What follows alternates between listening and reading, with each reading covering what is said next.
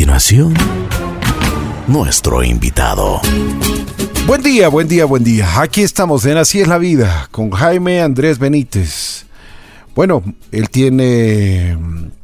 eh, vamos a conversar con él. No quiero decir mucho, más bien eh, iba a decir que tiene 30 y- 31 años, pero vamos a conversar con Jaime. Jaime, bienvenido, buenos días. Gracias por aceptar la invitación. ¿Cómo estás? Hola, buenos días con todos, mucho gusto. Y gracias a ustedes por permitirme estar aquí y darme un poco de voz. ¿Cómo te ha ido? ¿Bien? Bien, sin novedad. ¿Dónde naces, Jaime? Nací en Guayaquil. Guayaquil. Ujú. Guayaquileño, Madera, Guayaquileño. madera de guerrero. ah, Pero soy más quiteño que nadie. Desde los cuatro años vivo aquí y me siento quiteño totalmente. qué bueno. ¿Hincha de qué equipo eres? Eh, realmente ninguno, no soy adepto No del gusta- fútbol. no- No, te gusta el fútbol. Puro ciclismo era yo. Eres ciclista. Soy ciclista, ajá. Desde, desde muy corta edad te gustó la bicicleta. Desde pequeño, sí, desde los 18 empecé a meterle con locura. Eh, practiqué más o menos 13, 15 años de downhill, que fue mi, mi Oye, pero deporte. Ese es, ese es fuerte. ¿ah? Es hermoso, realmente esa sensación de agarrar la bicicleta y volar por el cielo es es indescriptible, es una sensación hermosa. Lamentablemente ahí mismo tuve mi accidente eh, hace un año y ya tres meses en un salto muy pequeño. Realmente había hecho ya muchas proezas, ganado muchos concursos. Pero vamos, vamos por partes antes de, antes de que nos converses sobre. Tu pasión era la bicicleta. Mi pasión era la bicicleta. Cuéntanos, para que el, el público conozca, ¿qué significa downhill? El downhill es el descenso de montaña, el descenso extremo de montaña, es un Ya. deporte extremo. En bicicletas preparadas, no es una ¿Muy bicicleta. peligroso o es, no? Es bastante peligroso, sí, es considerado uno de los deportes de más peligro en el mundo, tiene muchas lesiones, Bien. pero consiste en que se toma el tiempo de salida y el tiempo de llegada, y el que llega más rápido y hace el menor tiempo en bajar la montaña, gana. Entonces igual hay categorías. O sea, eh, ¿cómo comenzaste, por ejemplo, eh, en, en tus inicios? ¿Cuál era, cuál era, eh, qué montaña fuiste primero? Mis inicios fueron en el Parque Metropolitano del Bien, Norte. bien. Eh, fue, fue por decisión propia porque no tenía muchos amigos metidos ni nada, al contrario, los fui encontrando en el camino. Y hice grandes amigos, grandes amistades y nosotros éramos un grupo de, de locos que siempre con las bicicletas, no tan caras, no tan, no tan para el momento, pero aún así ganábamos y Más, sorprendíamos. más talento que... más, más talento que nada. Porque ahora hay bicicletas, pero muy sofisticadas. ultra sofisticadas ahora, claro. Y eh, ahora es bastante conocido el deporte, se ve mucho más, hay mucha más gente. Y me alegra mucho, pero, pero en mis épocas era un deporte no tan conocido y, y, y- y difícil realmente. Entonces fuiste primero al Metropolitano, ahí fueron tus primeros... Esos fueron pasos. los primeros pasos. Y ahí construimos una pista con los amigos. Eh, fuimos de a poquito aprendiendo los saltos, las curvas, tomando técnicas. Es- eso es lo que te iba a decir, ¿es muy técnico? es bastante técnico, es, es más bien siempre, es, es física y calcular.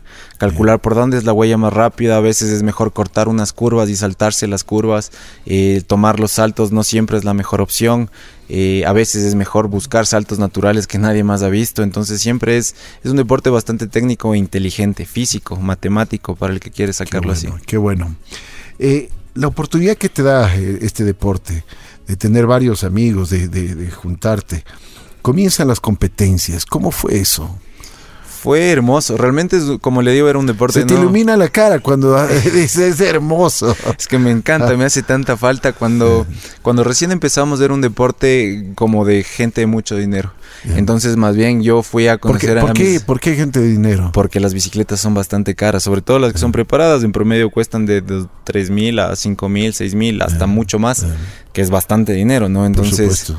Eh, nosotros éramos los rígidos, los que solo tienen una suspensión, la bicicleta, como explico, no era una bicicleta tan, tan bien puesta, pero nos encantaba, teníamos el corazón y me unía a esa gente con corazón, claro, exactamente. claro. Y con ellos llegamos a, a ser campeones en, en nacionales, a correr afuera, a darle con ganas, nos le dimos con todo, nos metimos de lleno en el tema. Un día veía una un video que, que me enviaron, la ruta del- de los hieleros. Ah, hermosa. Oye, pero eso es un, eh, una cosa fantástica. Desde el Chimborazo hasta el Yunga se llega desde Así, ahí. ¿no? Es Tú, hermosa. tú ahí hiciste esa... La conocí, sí, la, la recorrí alguna vez en mi vida. Sí, es hermosa. Es, sale desde lo más alto hasta lo más bajo. En Telimbela, quien organiza esto es eh, el señor Gaibor, que Bien. vive en San Miguel de Bolívar, que es un- una gran persona y se encarga de, de toda la, la logística. Bueno, pero te diste las vueltas con tu bicicleta por todo lado. Por lo menos Todas el las Ecuador montañas. me di el gusto de recorrerlo entero. sí. Bastante. Amo las montañas con, con pasión. Bien, bien. Qué bueno. Y ¿E internacionalmente a dónde fuiste?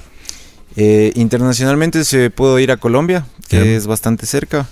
Y realmente nada más, por el tiempo, por la medicina y todo lo demás, no pude foguearme por fuera, pero aquí saben y ellos saben quién es el corredor. Los amigos que me están escuchando, siempre por ellos fue el Doc, ese era mi apellido, mi, mi, mi sobrenombre.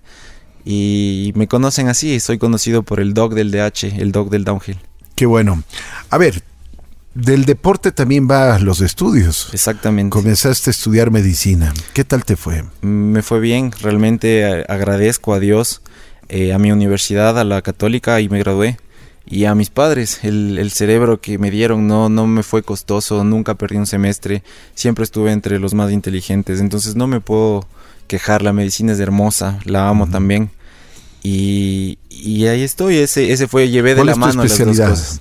Al momento estoy acabando mi posgrado, me faltan 11 meses porque igual por el accidente y todo lo demás tuve que retirarme, pero me dedico a la cirugía oncológica. Ajá, yo opero cáncer. Qué bueno, qué bueno. Eh, espero que la medicina, eso también te, bueno, tú, tú como, como buen médico sabías y sabes cómo está tu cuerpo ahora. Sé cómo está mi cuerpo y sé que ha cambiado, sé que no es el mismo, sé que de alguna manera no estamos conectados. Yo tengo una lesión a nivel de T5, es decir, de mi pecho para abajo no siento nada, no muevo nada, pero aún con limitaciones y todo, yo quiero darme esa oportunidad de ayudar a la gente ahora como, como paciente, como una persona que ha sufrido. Sé cuánto se sufre con un pinchazo, sé cuánto se sufre con, con una, una pastilla que cae mal, sé cuánto molesta una fiebre. Entonces mi intención es ayudar, ayudar con, todo lo que pueda. Jaime, a ver, ahora sí vamos, vamos a, a que me cuentes un poquito sobre el accidente. Campeón de downhill, tu pasión, la medicina también. Pero llega un momento en tu vida en que cambian las cosas, pero en un segundo te cambió todo. Me cambió la vida brutalmente. ¿Qué pasó? Era un día cualquiera, estábamos entrenando para una carrera al día siguiente, justo en el Parque Metropolitano, igual del norte. Ah, ni siquiera en una, o sea, no, nada, nada, nada, enorme, especial, nada, nada enorme, nada loco, era algo sencillo, era un salto fácil pero el momento, las circunstancias estaban escritas. Yo me pasé del recibidor del salto, venía una curva y estaba con mis clips, esos zapatos que lo enganchan a uno a la bicicleta. ¿A qué, a qué velocidad estabas más o menos? Promedio estaría a unos 70 kilómetros por hora. Entonces, claro, caí de cabeza, eh, giró mi, mi cuerpo junto con la bicicleta, no me pude salir de los clips nunca y me explotó la vértebra T5, estalló, o sea, fue un movimiento del cuerpo en dos, es, estalló en pedazos y, y, de ahí fue, nunca perdí la conciencia. ¿Qué sentiste? Eh, desesperación al principio, porque generalmente me caía pero me levantaba, con el brazo roto, con la clavícula rota, como sea, pero me levantaba.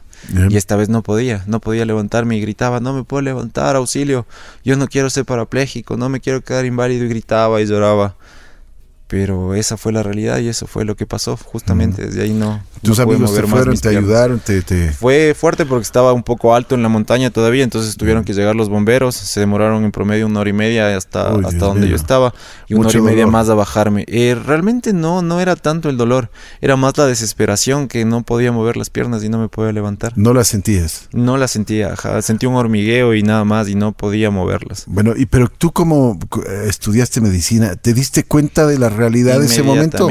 O sea, ya dijiste. A veces es malo tener el conocimiento y saber, ¿no? Yo sabía lo que iba a pasar. Sabía que. Tú ya sabías, ya. Que iba a dejar de moverme, pero tenía la posibilidad de que sea algo menos grave, no tan fuerte. Pensé que tal vez de un golpe en la columna, pero que iba a recuperarlo.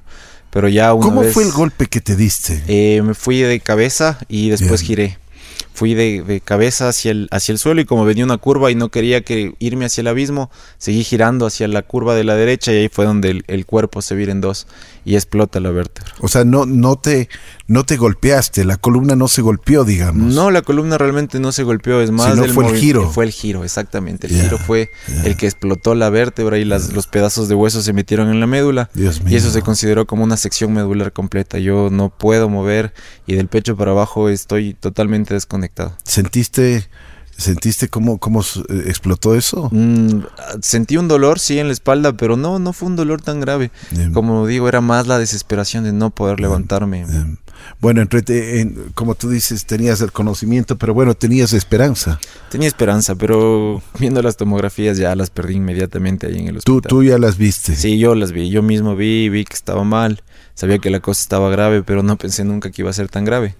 Eh, luego del accidente yo estuve un mes y medio en terapia intensiva y realmente a partir de la cirugía, porque fueron dos, de la primera en adelante no tengo recuerdos hasta que volví a salir a piso y en piso digo, oh Dios, ¿qué está pasando? ¿Quién, ¿De quién es este cuerpo?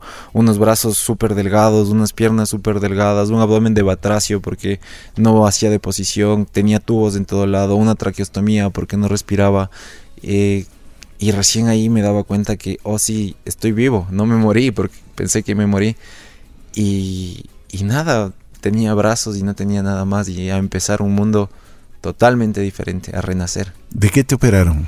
Me operaron de la vértebra, un reemplazo de vértebra y me fijaron tres días después la columna con barras y con, placas de titanio para, para, poder tener algo de estabilidad. ¿Y, fue exitosa la, operación? Eh, gracias a Dios sí, eh, agradezco a los médicos del Carlos Andrade Marín, agradezco a la doctora Gabriela Soria, que en ese momento ellos fueron quienes me tomaron y no, en, un promedio de siete horas estuve entrando a quirófano, porque tal vez si hubiera sido más, hubiera sido todo esto peor. Qué experiencia, oye. Eh, ¿Qué sacaste de esta experiencia?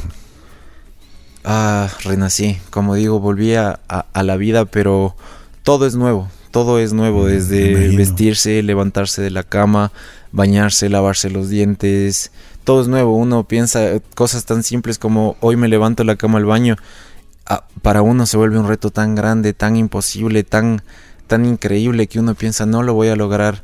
Los esfínteres los perdí. Solo para irte al baño, Solo, solo para ir, solo para levantarse la cama. Porque uno mm. se levanta con su tronco, uno se levanta con, con, el, con el, la espalda. Yo no puedo. Yo me levanto con mis brazos y he aprendido a hacerlo de esa manera. Mm. Pero para poder hacerlo me costó nueve meses tener la fuerza en los brazos, la fuerza en la espalda y el valor para levantarme de la cama. Y eso que hay gente que se queda mucho más tiempo esperando. Al principio, ¿qué dijiste? ¿Qué pensaste? ¿Qué, qué sentías? Inicialmente pensé en morir. Eh, no querías vivir. No quería vivir, porque pasar de ser el cirujano, el atleta, el, novio, el padre, tantas cosas a, a, ser alguien que está en una cama y, y, causa lástima, porque lo único que se, siente en ese momento es eso. Y pensé muchas veces en el suicidio, pero tengo un hijo de seis años y, apenas lo vi, él fue mi motor para decir no. Nadie puede señalarle y decirle tu papá se mató porque no aguantó. Tu papá está vivo y tu papá es un guerrero. Esa es claro, la, claro. lección. Y eso es importante. La lección de vida que, que tú has tenido es bastante fuerte. Eh, después de que pasas todas estas depresiones y, y, como eh, yo diría hasta una rebeldía, ¿no? Dices, bueno, ahora sí me voy a levantar y voy a seguir adelante. Exactamente. No puedo seguir, no puedo seguir donde estoy. No puedo quedarme en la cama, no puedo no ser productivo, no puedo ser un ente a la izquierda, tengo que ser siempre aportar y tengo que, mi hijo tiene que comer. Entonces, claro, después de pasar todas estas etapas de depresión, llega al punto, o yo llegué al punto, en el que ya no me interesa caminar, ya no me interesa el, el, poder regresar a mi vida anterior, me interesa en el cómo estoy, poder seguir adelante y demostrarle al mundo entero que con silla de ruedas también se puede. ¿Cómo lograste eso? Cambiando el chip en la mente primero, cambiando la cabeza, lo que pensaba, y después de eso, pensando en mi hijo, mi hijo ha sido el motor más grande que he tenido. cada vez que, siento que no puedo, pienso en él y ahí estoy. Y lo logro y lo consigo y avanzo de a poquito, pero avanzo. Bueno, y ahora, ¿cómo, cómo te encuentras? Porque te veo muy fuerte, te veo bien, ¿ah? o sea, estás con, con, buen semblante, con una sonrisa, pero radiante, o sea, te veo muy bien. Gracias a Dios, desde así, ahora estoy bien, ahora me siento bien. Eh, en la Fundación Triada me acogieron desde desde el principio del accidente inicialmente no me movía, no tenía fuerzas, todo era dolor. Eh, hago dos horas de terapia al día, todos los días, y eso me ha servido para aprender a vivir, para aprender a vestirme, para aprender a bañarme, para aprender a cambiarme la cama, para levantarme. Me han enseñado todo y les debo mucho. Entonces, tú mismo lo haces ya. Sí, la mayoría de cosas las hago solo. Eh, Rodolfo, mi ayudante, está conmigo ah, por, por cosas necesarias. Eh, todavía no manejo. Eh, estoy a punto de llegar a, adaptarme a un carro y algo así, pero la mayoría de cosas ya las hago por mí y de eso se trata, de la independencia y la libertad. Qué bueno. Pero me imagino que tú en tu mente ya estás pensando en algo del deporte, porque no te puedes quedar quieto. no puedo quedarme quieto. soy, soy deportista desde toda la vida, así es. Me encanta el hand cycle, es, una, es algo adaptado, son bicicletas adaptadas en las cuales nosotros pedaleamos con nuestras manos, con nuestros brazos. así es. Eh, tengo la oportunidad de conocer a, gente del medio, el Suco Carrasco, Pato Orguín, Bernardo Vázquez, quienes me han acogido como un amigo y un hermano, me han dado una mano y me han prestado los Cycle porque son caros los juguetes, entonces me han prestado hasta el momento, corrí las 15K eh, solo, empecé con un grupo de tres amigos, pero fueron desfalleciendo en el camino y al final llegué antes que ellos solo porque me encantó, me fascinó y desde ahí estoy con la idea de un hand cycle, un, downhill en Ecuador. Eh, hace unos días estábamos entrevistando al Pato Holguín y nos contaba su experiencia de, de, las 15K y bueno, todas las experiencias que ha tenido. Pero como tú dices, vuelves a nacer, vuelves a tener esperanza, vuelves a, a tener ya otras actividades en, la parte del deporte. Por ejemplo, el Pato me contaba que, que, aparte de esto también le gustaba hacer eh, un poco de tenis y que, que, lo logras, ¿no? Claro, se puede hacer realmente todo. La, está en la cabeza la, el no puedo y eso hay que aprender a vencer. Y sí, a, a, mí me gusta el kayak, eh, lo he probado y me, me pareció y fascinante. Lo y lo hago tranquilo, ajá, le, agradezco a Iván Ledesma, él con, con Salango y su grupo ahí nos, nos dan la mano y en San Pablo entrenamos, no soy solo yo, es un grupo de bastantes personas con discapacidad que lo logran, que lo mm, hacen y que demuestran que sí se puede, ajá. Y lo haces. Y lo hago. Sin ningún problema. Sin ningún problema. Qué bueno, qué bueno. Oye, y aparte del deporte, ¿cómo está la medicina?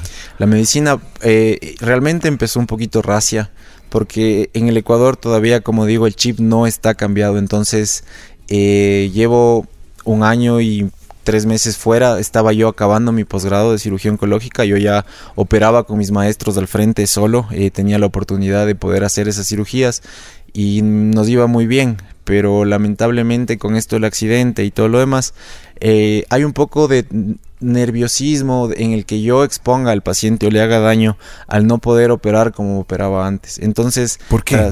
Porque ¿Hay mucha diferencia? Eh, realmente no pero tenemos este chip de que el doctorcito no se mueve, el doctorcito eh, utiliza sondas, el doctorcito tal vez se cansa, el doctorcito no es igual. Tenemos ese chip, pero gracias a Dios tengo mi mente totalmente lúcida y mis brazos en perfecto estado. Claro. Y mi corazón está ahí ávido para querer ayudar. Entonces, con esas tres cosas es la mezcla perfecta para volver. El día primero de julio, es decir, el próximo lunes, voy a estar empezando nuevamente, pero voy a empezar dando atención en emergencia. Y desde procedimientos pequeños hasta los más grandes me los sabré ganar. Qué bien. La idea es ganarme el quirófano y que los jefes vean que sí se puede y hacer historia en este país. Tienes un corazón de guerrero y esos son, esos son los, esas son las personas que llegan hasta la, hasta, hasta arriba, hasta la, hasta la cima. Eso es importante en la vida. ¿Qué le dirías a, una persona que, que, por ejemplo, ha tenido los mismos, los mismos dolores, las mismas, eh, no solo dolores, sino esta lección de vida, porque es una lección bastante dura. ¿Qué le dirías? Porque como como tú tuviste también una depresión, puede haber mucha gente que también está en, esos casos y muchas veces se preguntan, ¿por qué a mí? ¿Por qué yo? le diría que no busquen esas preguntas porque no van a encontrar las respuestas. Uno se cansa de, preguntarse por qué me pasó esto, por qué tuve que ser yo el que está así. No importa, ya estamos ahí. Y si estamos ahí, yo sé que es duro, yo sé que es fuerte, más que nadie lo sé pero sé que se puede y les diría eso, que no se dejen desfallecer, que busquen su por qué, en lugar de, de pensar el por qué me pasó, el para qué estoy vivo y con esos para qué vayan adelante. ajá, vayan adelante y le den, porque no, la limitación está en la cabeza, no hay más. Así es. Jaime Enríquez, el famoso Doc. El famoso te, te, han ido a ver los, los, los, amigos, los compañeros de Downhill? Sí, no me han dejado solo. Los buenos amigos han estado ahí. Usted sabe que el mundo no... Hay muchos conocidos y muy pocos amigos, pero los pocos no me han dejado solo jamás. Y de eso no me puedo quejar. Oye, ¿y qué piensas de la vida ahora? Pienso que es hermosa. Es, estar vivo es, es una dicha, poder respirar es una dicha que no cualquiera la tiene. Y pienso que es, hermosa, hay que darle nada más, hay que darle con amor, con fe y lograrlo. Yo te digo una cosa y hoy me has dado una gran lección. Yo creo que tú puedes estar en una silla de ruedas, pero tú caminas mucho más que, que, lo que uno puede caminar y te felicito. Muchas gracias. De corazón. Jaime Enríquez, el famoso doc del downhill. Te agradezco mucho, gracias, una eh, excelente lección, una realmente te respeto mucho, te considero mucho y espero que Dios te acompañe en cada uno de tus pasos. Y como tú dices, vas a ayudar a mucha gente con tus cirugías, con tu capacidad, con lo que tú tienes y con lo que Dios te ha dado. Muchas gracias, esa es la idea. Bueno, el famoso Doc del Downhill estuvo junto a nosotros, Jaime Enríquez, pues una gran lección gran lección de vida. Jaime Benítez. Dije, una, ¿en qué estaba pensando? Pero bueno, Jaime, te agradezco mucho, muy gentil. gracias por haber aceptado la invitación. Un gusto, muchas gracias a ustedes. Y te comprometo que cuando ya estés ya en las competencias, vengas y nos converses próximamente para ver cómo te está yendo. Con gusto. y vamos a, vamos también para que me digas cómo te están yendo en las cirugías. Perfecto, les contaré cómo avanzamos. Perfecto, gracias Jaime. Muchas gracias. Muy gentil.